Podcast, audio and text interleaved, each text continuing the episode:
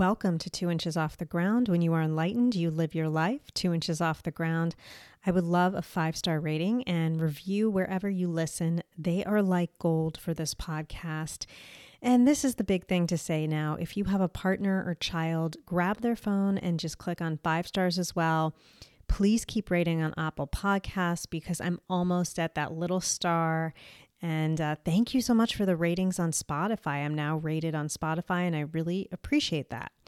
Today, we are discussing how to develop your mediumship skills so you can have an exceptional reading from a professional medium or you can connect with your loved one yourself. Okay, so let's discuss preparing for a reading with a professional medium first. If you haven't listened to last week's episode, How to Avoid a Psychic Scam or Medium Scam, for my top 10 tips on how to choose the best psychic or medium for a reading, I definitely recommend you doing so. I discussed in the episode how I went into a group mediumship reading to connect with my recently deceased mother at the time because I had prepared my own mediumship skills ahead of time. Therefore, the medium was able to give me two detailed readings from my mom in the first 10 to 15 minutes of the reading.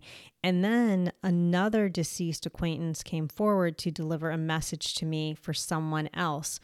Thus, I had to pull back on the energy in order for the other 14 participants to receive readings from their deceased loved ones. And obviously, it was a good way to spend my money. I got a lot from that reading, and that's why I want to inform you of how to do this. So, when you pay for that reading, whether it's a group setting, whether it's individual, whatever you want to do, and sometimes it's a lot of money if you're going to a really well known professional medium, that you want to get the most out of the reading itself. So, the reading I had that I described, that's exactly the situation I want for you, whether it's a group or individual reading.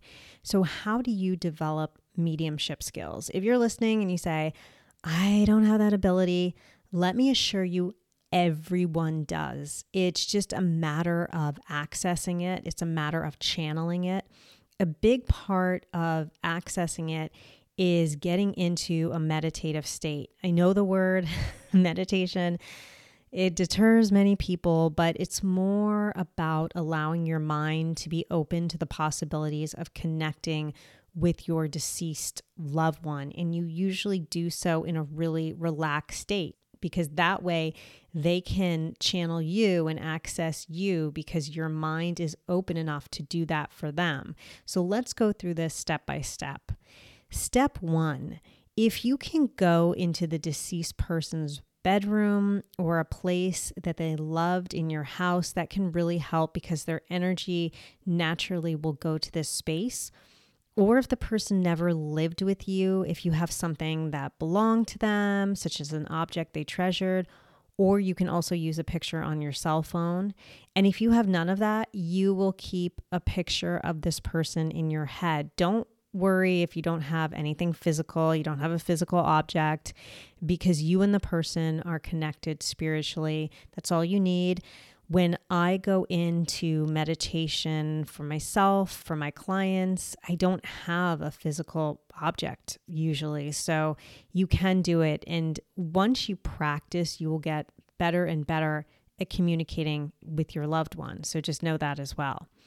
When I communicate, with my mother. I don't need anything physical. I don't need an object. I do feel she is connected to my farm, which is kind of strange because she never saw it before she died, but she did love animals and huge animal lover and her dog now lives with me. So when she passed away, my father couldn't take care of the dog anymore, and the dog now lives with me and is living a wonderful happy life. And I really think she likes seeing this. Right after she died, I would see her dog go off by himself in the house. And when I would check on him, he acted as if someone was petting him. You know how dogs, they raise their heads when they are pet, and you can tell, I could tell that someone was just stroking his head. That's the vibe I was getting. And I believe that was my mom. Also, the previous owner of this house, her father was very attached to this farm. So I feel him sometimes. And he came through with a message for her the day before she and her husband visited because we're friends with them. Thus, the deceased are attached to places as well. And I have more stories about this house. This is a 1930s vintage farmhouse. So we've had a lot of people living in it throughout the years. Some parts of this house are from the 1700s. So you can even imagine that. And I will smell things sometimes. I will smell perfume in different parts of the house that smells like more of an old fashioned perfume. And you find in these older houses, if you have these abilities, you can access that. So just know that as well. Step two if you have an object, bring it with you and hold it. Go to a quiet place and get into a quiet state. Take a few long, deep breaths. You can clear your mind by imagining the person or concentrating on your third eye. That's what I do. That's a space between your eyebrows. I know I'm there in that state when I feel pressure in my third eye and I can see different colors with my eyes closed. So it's almost like going through the chakra colors, but whatever works for you. Step three this is a crucial step that you must not skip. You must say for the highest good or something like that before starting any type of asking your deceased loved one for anything. And that's to ensure that you're accessing and channeling the most loving and peaceful energy from source. If you just start doing mediumship without this step, you could attract unwanted energies, extremely dark energies that, trust me, you do not want in your home. it's not good. This is why when you hear these stories of drunk college kids or young kids at a sleepover who like to fuck with the Ouija board without putting themselves into source's loving energy. It's bad. It's terrible because they can pick up any type of energy. That's why if I, I always say I don't have children, but if I had a child or a grandchild and they started screwing around with a Ouija board, I would freak. you know, I'd at least teach them how to do it first. So I say, for the health, happiness, highest good, and safety of everyone involved. That's my precursor. I know it's long, so if you just want to say for the highest good is fine. What you say is for the highest good, I would like to connect with the deceased person's spirit. Or for the highest good, I would like to connect with my son John's spirit in the reading with the medium this afternoon or tonight or tomorrow morning. See if you can feel the person's energy and you will know when you feel it. You'll you'll know it. Just trust yourself on that. And once you do, then you can close out the meditation and then you just go about your day. So it's nothing I don't want you guys to make it more dramatic than it is because I think that's a bad precedent to set for yourself is just, you know, you're nervous and you don't know if you can do it and all of this. You don't want to do that. You just want to make sure your mind is relaxed. You access the best energy you can and then you just say what you want. And that's the best thing to do is to be direct as well. Don't try to kind of mess around with it and try to be fancy with it. Just be direct. For the highest good, I would like to connect with my son John's spirit in the reading with the medium this afternoon. And that's it. That's all. You know, you don't really need much more than that. Another thing I wanted to add on to that is you may be thinking about, well, okay, let's say my reading with the medium is at noon on Tuesday. Should I start doing this on Monday at noon? Should I start doing this when I wake up on Tuesday morning? I would say whatever works for you and think about your intuition. I wouldn't do it too far ahead of time, so I wouldn't do it a week ahead of time. For me, I would do it within 24 hours. When I do this podcast, I always get the person's energy sent to me the day before and it's not something that I plan and I intend and I set this intention and I do it, it just now naturally happens. People are always surprised by that, but I'll have them come to me in a dream the night before or something spirit will tell me something about them that I tell them on the podcast the next day and and that's common. So I would say no more than 24 hours before you're reading to do this and again, it's fine if it's less than that. So if you wake up and you're, again, your reading's at noon on Tuesday and you wake up at 8 a.m. and you do it at 8 a.m., that's fine too. It doesn't matter as long as it's before the reading, you know, even if it's an hour before, even if it's a couple hours before, that's okay. Step four think about the person throughout the day. Do not force anything, but perhaps a couple of happy memories you can think about or what you really loved about the person. As for the physical object of the deceased person, you can bring it to the medium. And if they ask to touch the object, then give it to them if you feel comfortable. Otherwise, don't volunteer the object because that may not be part of the medium's process.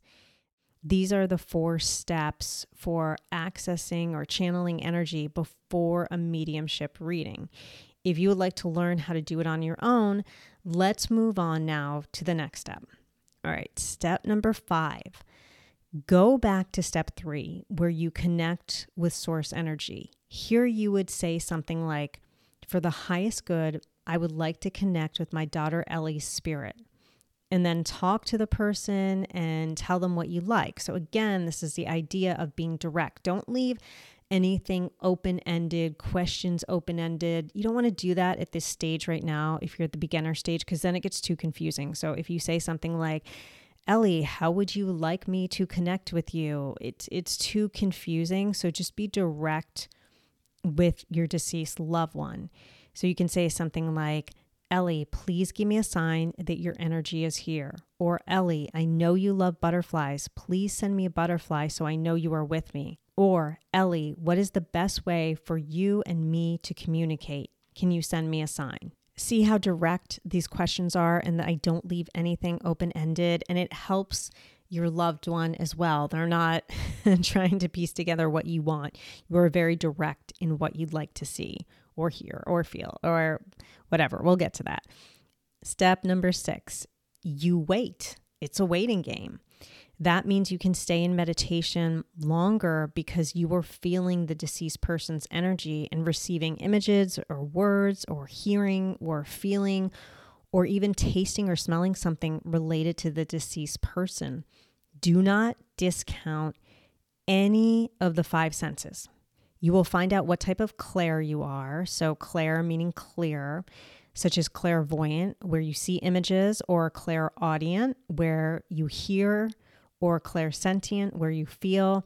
And you can also be multi-clair. I'm clairvoyant, clairaudient, clairsentient, claircognizant, which means all knowing, or sorry, I shouldn't have said all knowing, but knowing. you just know things, right? And clairsolient, which means I can smell spirits as well. I just want to add something to the whole waiting process. I took a really amazing course at Omega with Tony Stockwell, who's a psychic detective, and he's a major guy in this world. If you look up his name, he's on TV shows. He is the OG super expert.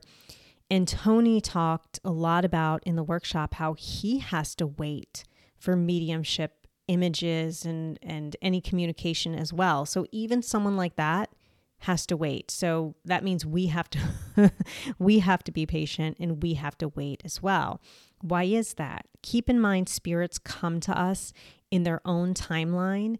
In their world, time is different. So don't expect an answer right away or even if you stay in meditation for a while. It probably won't happen. It may happen the first time. It does.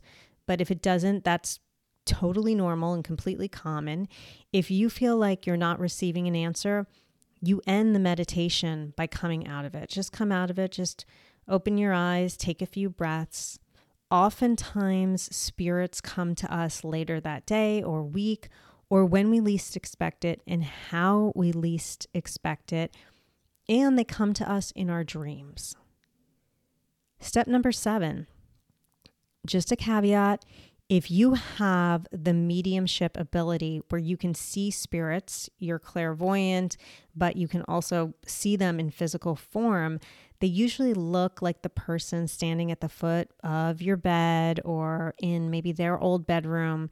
If you by accident channel or access a child spirit that you're not feeling is your deceased person's energy, even if they look exactly like your child or deceased person, send them away immediately.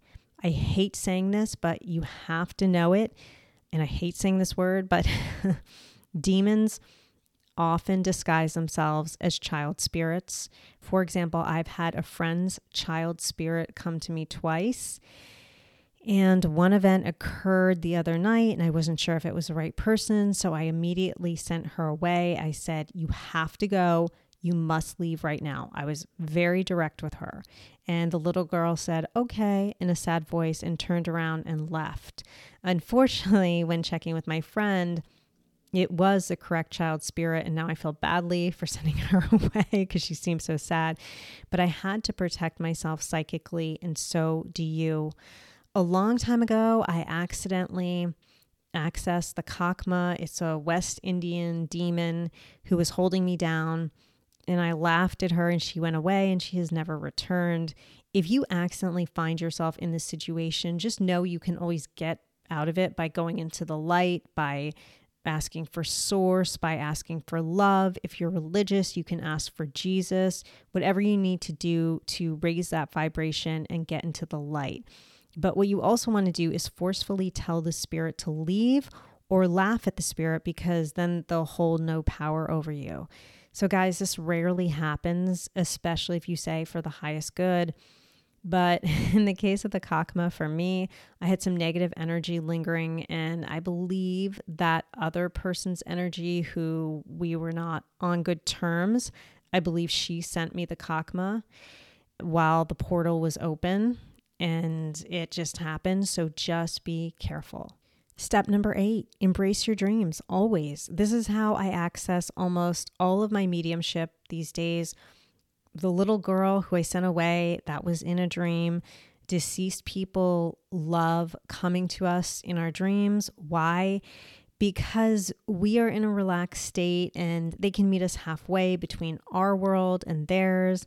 For example, right after my mom died, I had an extremely vivid dream of my mom. She was looking healthy and vibrant and happy and around 40 years old. She was 79 when she passed over and she was very ill. And in this dream, she was holding hands with a little light bean or a ball of light as tall as a small child. Her first son passed 50 years ago at two years old. And I understood from that dream that her health problems were gone. Finally, she had been suffering for so long and she was in peace. She has the ability now that she didn't have on earth to be a mother to her son. And it was a beautiful, peaceful vision with golden light surrounding both of them. It was light that you don't see on this earth. And that made me so happy for her. And she wanted me to know that. She definitely wanted me to know that. Step nine recognize the signs. I think most of you know this, but the deceased often send us signs. Spirits love sending signs to their loved ones in the forms of birds, especially cardinals, coins, smells like cigars and perfume, butterflies, feathers, and ringing in the ears.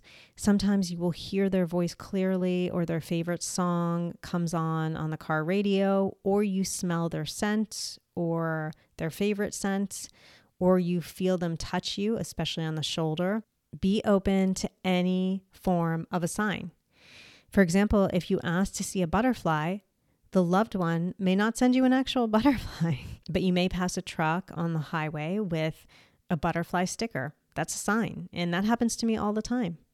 Years ago, I was ghostwriting a book for a client, and the client's mother was almost 100 years old the client's mother was dying, and her wish was for someone to write and publish her mother's incredible story. So, my client's grandmother's incredible story. I had met the mother once to interview her, and then she died during the book writing process. A major year in the book was 1906. In fact, the book had been rearranged specifically to delve into 1906. After the mother died, I was doing laundry and found a coin in my dryer. It looked really old, so that was unusual. I picked it up, I examined it, and it was from 1906. I gave the coin to the daughter and her husband who cherished it and you know, I had to I had to give a little bit of a speech to them so they didn't think I was crazy because they were religious people and I didn't want to step on their religious beliefs. So I said to them, I think I said it was a long time ago, but I said something like, "Listen, I just want you to understand this happened I believe in it. I believe this is the reason this happened, but please, if you don't believe in it, please forget everything I said or, or let it go or whatever. But luckily, they totally believed in it, and that was great. I felt the mother was so happy that the book was being written because this was her dying wish. And that was her way of saying, keep it going. I love it. Therefore, never underestimate signs. They are all around you all the time and they come in various forms and these forms are personal to you and your deceased loved one. Step number 10 say thank you when you receive communication from your loved one. If you dreamed of them, say thank you upon waking. Greta, thank you so much for showing me that you are always with me. When you recognize a sign, either aloud or in your head, give thanks to your loved one for the communication.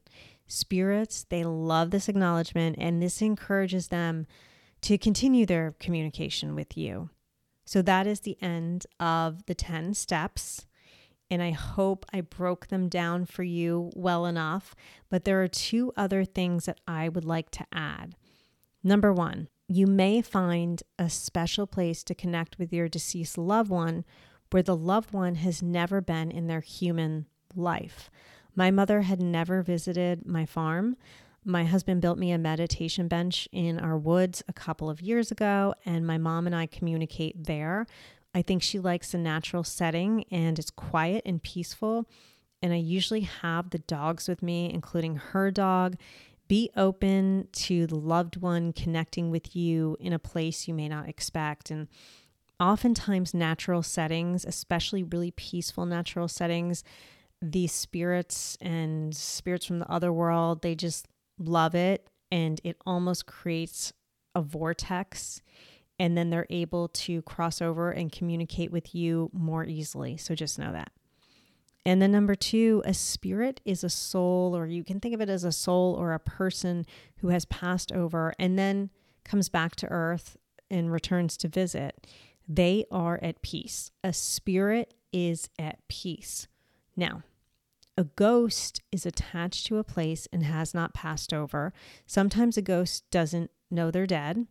Personally, I don't believe in ghosts. Uh, I think ghosts are actually the deceased person's energy that is stuck in a place, or a ghost is actually a person who has slipped through time and we're seeing them. This is also known as a time slip. You can listen to season two, episode 34, What is a Time Slip, to discover more. Therefore, please know that you are accessing or channeling your deceased loved one's spirit. They are not a ghost, they are a spirit. If you have any questions, feel free to DM me at two inches off the ground or email me at freespiritpodcast at gmail.com. And again, if you received any knowledge, please put a review on Apple Podcasts, Spotify, or wherever you listen because it helps me so much. Until next time, live your life two inches off the ground.